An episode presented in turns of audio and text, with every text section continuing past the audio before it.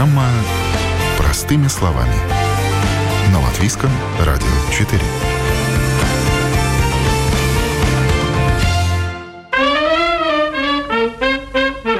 Работа для бывших заключенных, экологически чистый воск из рапса, центры для детей с особенностями развития, приложения для раковых больных, вторичное использование текстиля, занятия для тех, кто собрался в поход и многое другое. Обучение завершил очередной курс социальных предпринимателей. Кто эти люди, готовые менять мир вокруг, и какую пользу принесут их проекты? Это программа «Простыми словами». С вами я, Яна Ермакова. И сегодня о тех, кому не все равно, о тех, кто решает социальные проблемы – тратит свое время, силы и делает намного больше, чем просто работает за зарплату. В акселераторе Ньюдор это уже восьмой выпуск. На этот раз путевку в жизнь получили 11 проектов. Сколько из них пришли, чтобы остаться, покажет время, но пока глаза горят, есть запал и потенциал для развития. Елизавета – мама ребенка с синдромом дефицита внимания и гиперактивности, СДВГ. Такие дети все время в движении, им трудно концентрироваться. Снизить активность и сбросить лишнюю энергию непоседам помогает спорт. И Елизавета решила взять это за основу для своего проекта. Я понимаю, насколько важна физическая активность в жизни этого ребенка, и я понимаю, насколько она помогает ему в ежедневной жизни. Поэтому я хочу помогать э, точно так же и другим детям. И э, организовали э, проект, с помощью которого мы можем с особым подходом найти к этим детям особое внимание им уделить и э, подготовить их к тому, чтобы быть интегрированными в большой спорт, если так можно выразиться. Но вы сама мама, значит, вы тоже можете ответить на вопрос, а чем поможет это родителям? Что это с них снимет? Какую часть нагрузки, ответственности? Да, как сама, как мама, которая столкнулась э, с проблемой поиска спортивной секции для своего ребенка, в которой очень им трудно усвоиться в таких секциях, их очень часто просят э, оставить. Родители знают, какая это головная боль, и моя задача помочь не только детям, э, что является моей такой главной целью, но и родителям в том, чтобы снять с них часть этой ответственности и предложить им готовое решение, где им не нужно самим искать понимающего тренера, искать информацию для этого тренера, его как-то образовывать, а где они могут прийти и э, воспользоваться готовым решением. Тренер, который знает, о чем речь. А что вы уже сделали для того, чтобы этот э, проект начался, заработал? Больше года назад мы начали, мы запустили пилотный проект «Дзюдо для детей с СДВГ». Мы попробовали, как работает эта концепция, и отклик был колоссальный. За этот год э, у нас есть дети, которые ходят постоянно в группу, и мы понимаем, что родители подтверждают наличие этой проблемы, подтверждают э, ну, нашу, нашу гипотезу о том, что есть спрос на такую услугу. А сейчас хотелось бы вывести это на более высокий уровень и предлагать не только дзюдо, не только в Риге, не при, без привязки какой-то к очень, очень узкому целевой аудитории. Мы бы хотели предложить это во всей Латвии. Для этого нам нужно а, обучать тренеров.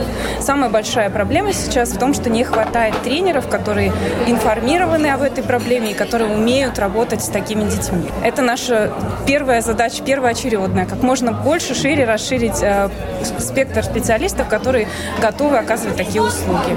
Но тренер это кто? Это уже человек, который владеет основами дзюдо или какого-то другого спорта? Тренер это люди, которые обычно представляют свой вид спорта, они предлагают э, детям участвовать. То, это может быть дзюдо, плавание, скалолазание.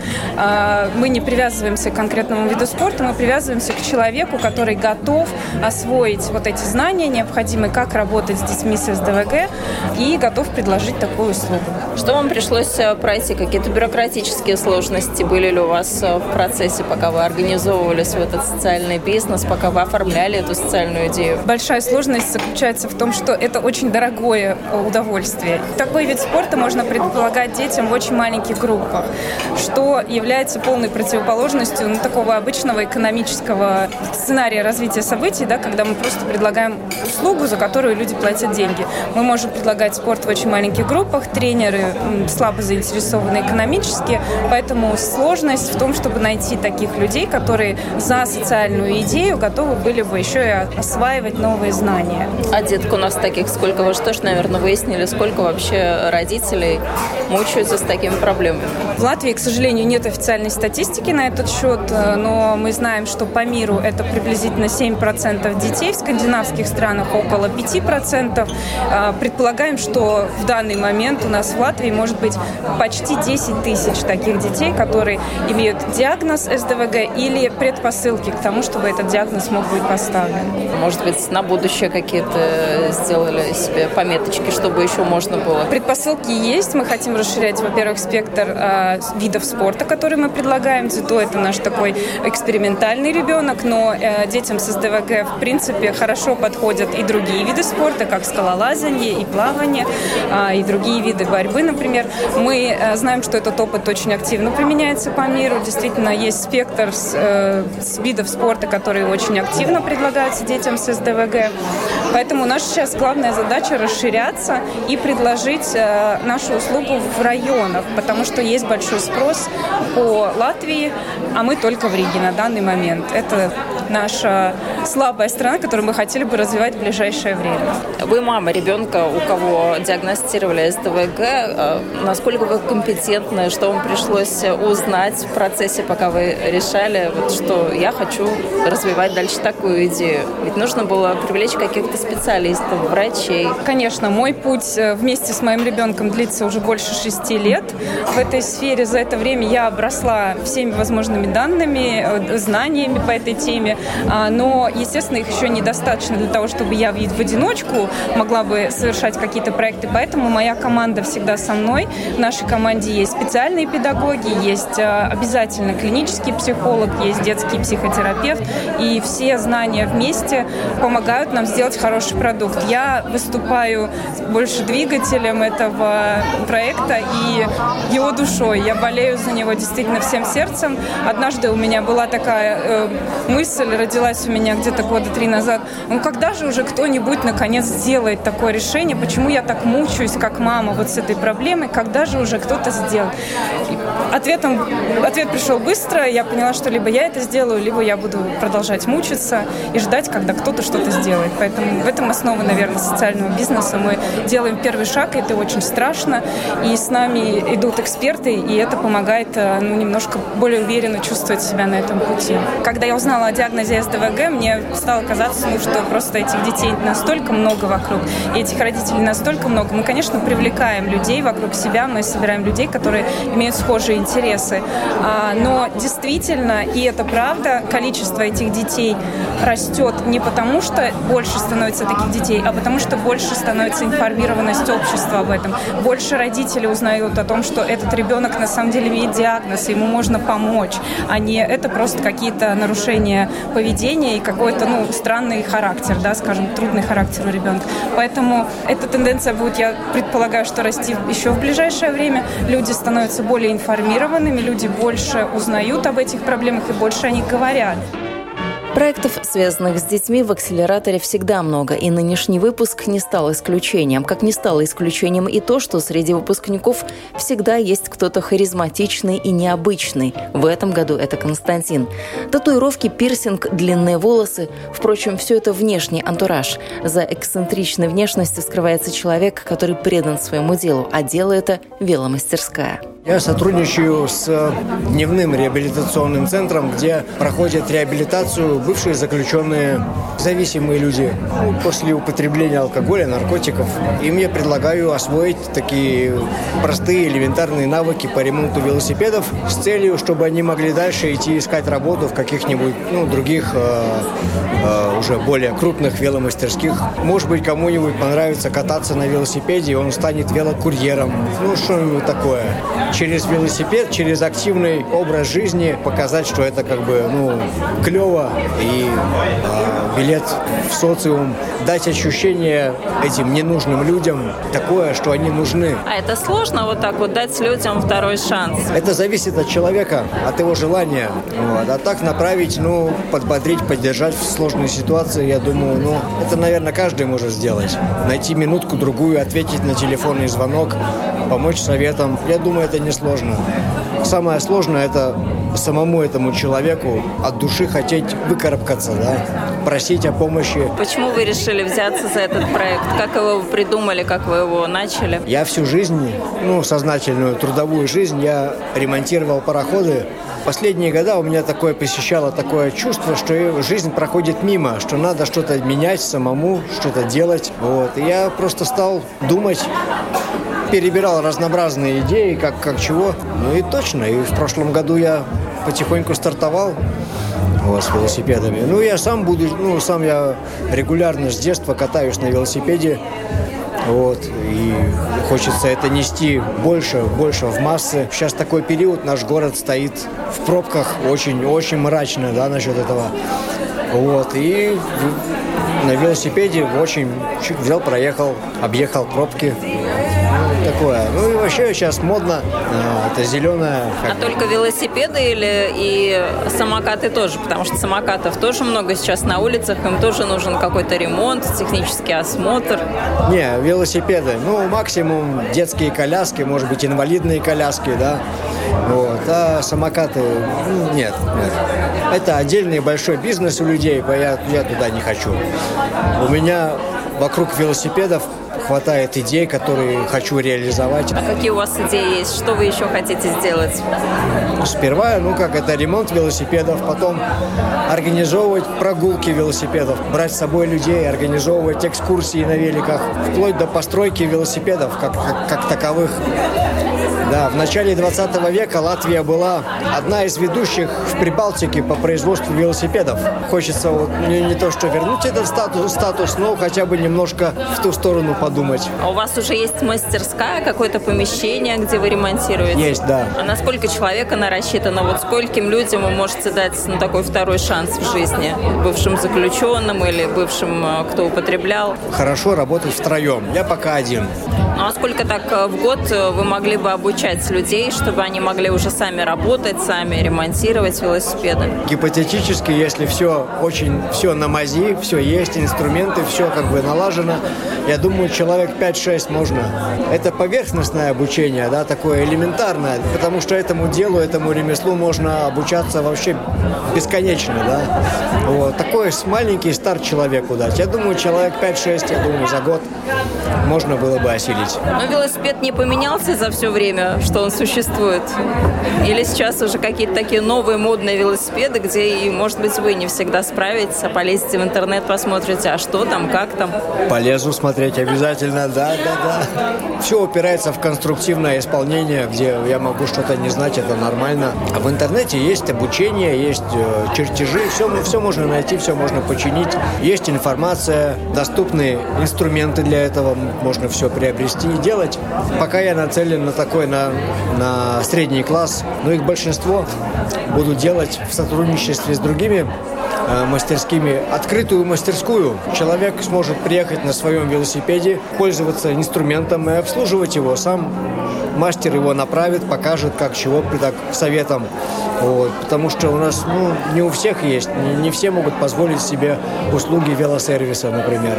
Чтобы Ваш бы проект в Дании, в Копенгагене где-нибудь запустить, там, где действительно много велосипедов, прям целые поля такие, велосипедные стоянки, парковки. Не думали о том, чтобы расшириться куда-нибудь вот э, в те страны? Я, я думаю, там все это уже есть. Во Франции, в Дании, в Голландии, я думаю, что такое все существует там. Единственное, что я думал, там в Голландии можно обучиться э, этому ремеслу и стать квалифицированным веломастером. Акселератору социального предпринимательства «Ньюдор» в этом году уже 10 лет.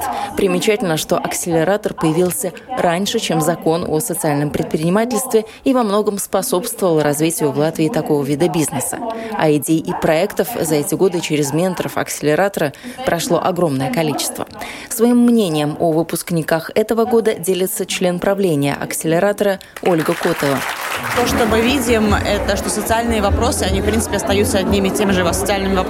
И это нормально. Мы как общество хотим заботиться о наших детях, о наших стариках и о, о людях с особенными возможностями. И это такие очень три больших столпа, но меняется инструментарий. Если что-то раньше мы делали, например, физически на месте, появляются, сейчас появляются аппликации, какие-то э, онлайн-решения и так далее. То есть инструменты меняются, идеи меняются, проблемы, они те же самые. Проблемы те же самые, но и проще э, не становятся социальным предприятием. Знаете, социальное предприятие это вообще не про просто. Бизнес в принципе не про просто. Да? Когда социальные предприниматели приходят на акселератор, первое, что мы им говорим, это э, вы здесь не для того, чтобы вам было просто. Потому что, в принципе, предприниматель это тот человек, который э, выносит на своих плечах всю экономику страны. Да? Предприниматель, он должен своим работникам, он предприниматель, должен своим клиентам, он должен своим поставщикам, он должен государству, он должен налоговым органам, он, в принципе, должен всем, а ему никто не должен. А социальный предприниматель еще должен решать социальные проблемы при всем при этом. То есть это человек, который э, руководствуется не только Excel и не только цифрами, но еще какой-то э, личной болью или личным опытом. Потому что, в принципе, формула социального предпринимателя – это персональный опыт или боль какая-то социальная, когда он понимает, что это нужно решать. Это вот нельзя. Вот можно лечь на спинку, поднять лапки и ничего не делать. А можно не поднимать лапки, встать на эти лапки, собраться и сказать, а хорошо, я буду это решать. Я это так не оставлю. И вот такие люди, которые готовы говорить, я это так не оставлю. Вот они приходят в акселератор и э, воплощают свои идеи. Люди это прекрасно, когда они есть, прекрасно, когда есть идеи, но вот в обычном бизнесе мы знаем, что есть жизненный цикл предприятия. Есть ли такой жизненный цикл в социальном предпринимательстве? Не все предприятия предприятия переживают свои первые три года. Это самый сложный э, возраст, и это, наверное, одинаково для всех предприятий, будут они социальными или не социальными. Понятно, что социальные э, проблемы, как мы говорили, они не уходят, они, не, они, они, в принципе, даже не сильно видоизменяются. Поэтому, с этой точки зрения, рынок-то он есть. Да, возникает вопрос, как ты с этим рынком будешь работать. Как работать ваши социальные предприниматели показали. То есть там есть четкая бизнес-модель, они готовы зарабатывать. Но все-таки за какие-то занятия довольно много, 35 евро, 25 евро. Не каждая семья готова заплатить столько. Ну, тут нужно сказать так. Во-первых, э, наверное, это было бы а, от нас, как у потребителей, нечестно ожидать от социального предприятия, например, чтобы оно работало себе в убыток, просто потому что решает социальные проблемы. В, в процессе акселератора, когда участники работают над своим финансовым планом, и менторы, и лекторы акселератора очень четко держат руку на действительности, на реальности. Да? То есть, если вы предлагаете предлагаете кружки для детей, которые находятся в центре Риги, вряд ли они будут стоить меньше, чем 25 евро за занятие. Если вы предлагаете точно такие же кружки, но, например, э, в других городах страны, то, скорее всего, они не будут стоить такие деньги. Мы же ожидаем от наших социальных предпринимателей чего? Что они налоги будут платить, что и зарплаты будут платить, что они будут развиваться. Мы, возможно, от них ожидаем того, что они могут каким-то там, допустим, малоимущим иногда что-то помогать. Да? То есть есть какие-то программы, программы, которые говорят, хорошо, вот мы будем столько-то просить со своих клиентов, но э, семьям, которые нуждаются в помощи, там каждую десятую семью, например, мы можем принять бесплатно. Такие программы тоже были, когда предприятие говорит, я понимаю, что мои, э, ну, мои услуги нужны всем семьям, у кого, например, дети с, э, детей с аутизмом. Но я также понимаю, что люди, у которых нормальные зарплаты, которые родились э, дети с аутизмом, могут позволить себе эти услуги. А есть семьи, которые не могут себе их позволить. Поэтому я считаю, что допустим, каждого там десятого ребенка э, смогу консультировать бесплатно, но кому-то же за это все равно нужно платить. Но мы начали с того, что социальные проблемы, они вечные, они корнями далеко уходят. Насколько получится искоренить какими-то такими думаю, социальными что, предприятиями? Я не, думаю, что мы говорим, я не думаю, что мы говорим о том, что социальные предприятия даже что-то искоренять. Э, я думаю о том, что мы говорим о построении какого-то здорового взаимодействия между разными институтами общества. Это значит, что нам с вами, как членами общества, нужно будет принимать какую-то нагрузку, которая этого исторически, например, несло государство, или мы ждали, что государство эту нагрузку будет нести, нам нужно перенимать это на свое плечи. Но вот сейчас э, социальных предприятий чуть более 200 на всю Латвию. Насколько это такое достаточное количество? Вообще в пропорции отношения населения и социальных предпринимателей? Я не, име, не, не смотрела перед нашим э, разговором статистику, например, э, других стран. Больше того, я вам скажу, что есть страны, где есть существует законодательство, которое определяет статус социального предпринимателя отдельно. Есть страны, где такого законодательства нету, поэтому мы даже не можем сказать, как, сколько в данной стране являются предприниматели, решающих эти вопросы. Я думаю, скорее, что нужно смотреть на эффект ими производимый. Да, это, наверное, такая большая задача, которая стоит перед Министерством благосостояния.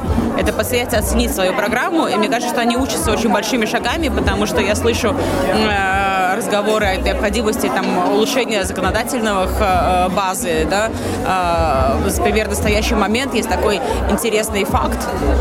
Э, социальные предприниматели не могут платить дивиденды, они не распределяют заработанную прибыль. Э, с одной стороны, если мы говорим о том, что человек мотивирован тем, чтобы возвращать все обратно и развивать э, свой бизнес, это как бы логично. С точки зрения, если мы говорим, что человек претендует на государственный грант, это как бы логично. Если мы говорим о том, что у нас есть какие-то чертовски хорошие идеи, и мы идем, например, в онлайн-сферу, и эти идеи можно экспортировать, их можно масштабировать, их можно выносить на европейский уровень. Это не обязательно должны быть только латвийские там маленькие-маленькие свечные заводики, да, то тогда это нелогично, потому что мы этим законодательством э, убиваем, собственно, возможность людей масштабировать свои проекты. Но я думаю, что это такая новая сфера, где учатся предприниматели, э, учатся акселераторы, учатся инкубаторы, учатся Министерство э, благосостояния. Так что эта система, она не перфектна, она, возможно, никогда не будет перфектной, но если она будет улучшаться с каждым годом, это будет большое достижение. Ну, как и Рига никогда не будет достроена, мы знаем эту пословицу. А с точки зрения, может быть, налогового законодательства, ведь там что же есть какое-то поле для того, чтобы улучшить жизнь для социальных предпринимателей? Уже сейчас у социальных предпринимателей есть налоговые послабления. Э, э, и, возможно, в зависимости от того, какой бизнес-модели есть у предприятия, ему стоит подумать, это социальное предприятие, стоит ему получать статус или не стоит ему получать статус, возможно, например, если у него какие-то существует возможность э, без iState э, заграни... привлечь. привлечь заграничных инвесторов, например. Да? То есть это бизнес-решение, его нужно просто сесть и принять э, с э, трезвой головой. Я думаю, что на самом деле, если мы говорим по поводу налогообложения в Латвии, то нужно поднимать вопрос не о налоговых послаблениях для социальных предпринимателей, нужно поднимать вопрос о налоговом режиме для маленького бизнеса.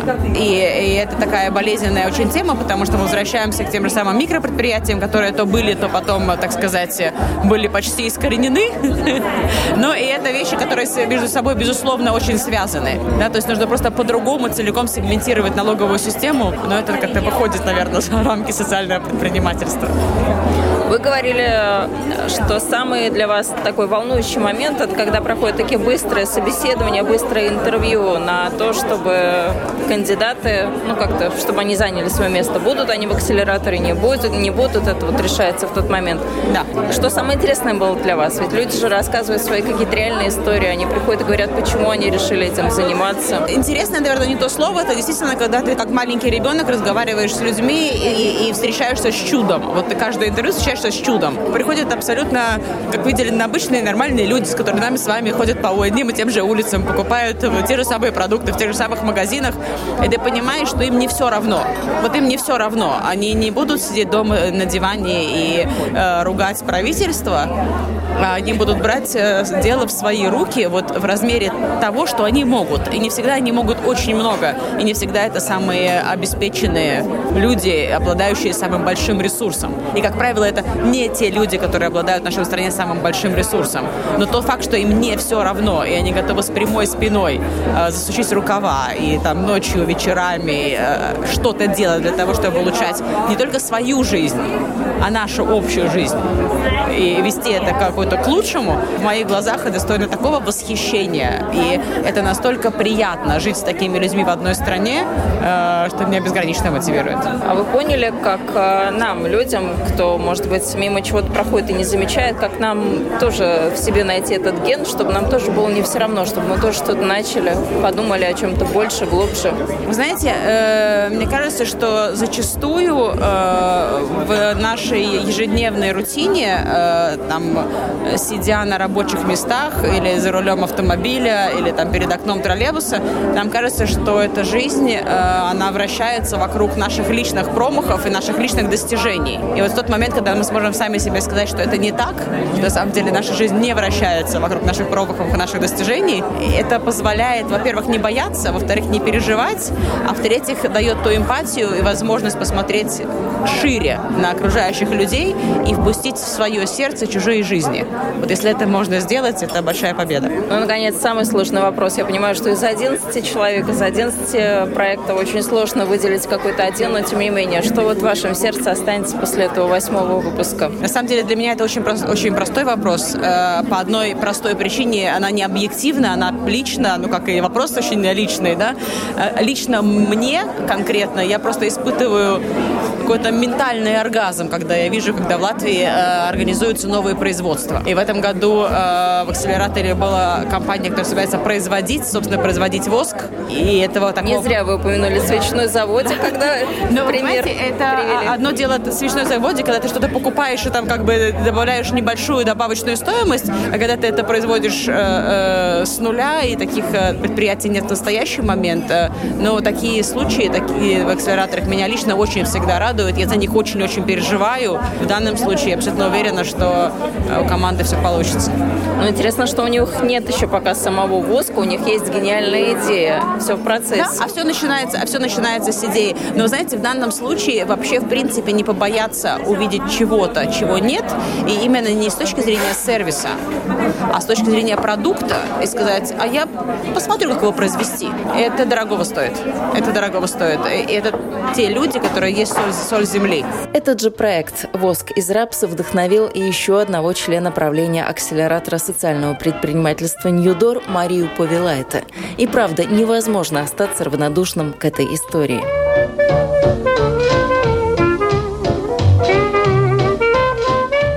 Вопрос с пристрастием. Да. Кто из выпуска вам запомнился, почему и чем? Естественно, я очень уважаю всех наших участников, даже тех, которые начали акселератор и по каким-то причинам лично не смогли его закончить, потому что были такие, а, потому что все, кого мы отбирали, они, конечно, все удивительные люди с каким-то, с какой-то особой перспективой, потому что они замечают такие социальные проблемы, мимо которых многие другие проходят.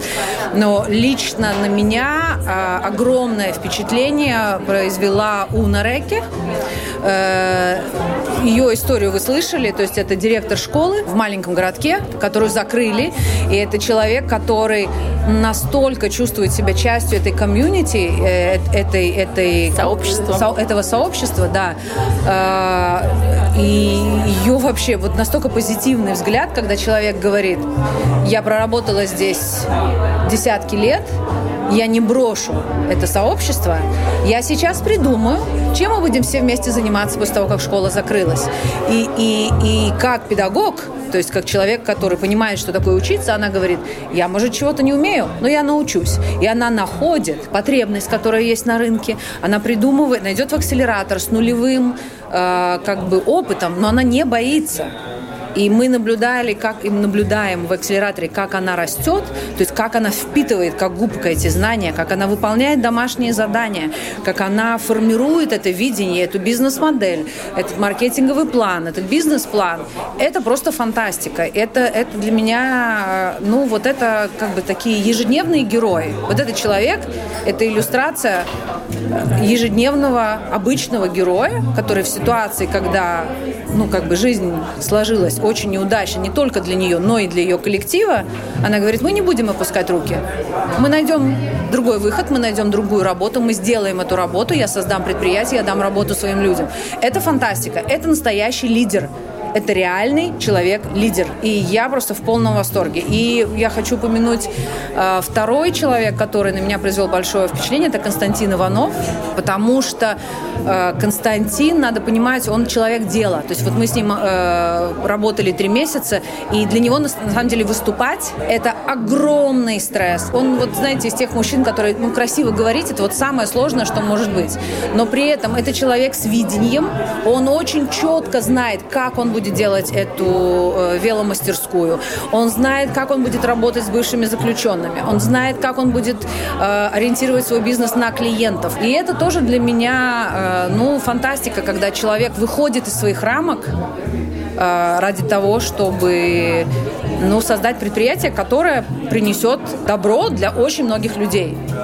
Вот я, это для меня это ежедневные герои. Ну и остальные, конечно, ну это ежедневные герои, можно сказать, про всех, кто выступал, потому что это люди, которые не боятся проблем, вот этих самых тяжелых, из-за которых кто-то впадает в депрессию. Они говорят, да, жизнь сложилась так, но мы можем найти решение. Это фантастика. Я считаю, что это фантастика. Я считаю, что Латвия должна о таких людях знать. Я очень рада, что в этом году нас поддерживает э, Министерство э, благосостояния, потому что, знаете, мы очень долго в Нюдоре шли и продолжаем идти к тому, чтобы строить связи не только между людьми, но и между секторами. Те моменты, когда вот как в этом году нам удается объединить государственный сектор, э, бизнес-сектор, потому что наши менторы все практикующие бизнесмены, сектор некоммерческих организаций, негосударственных организаций.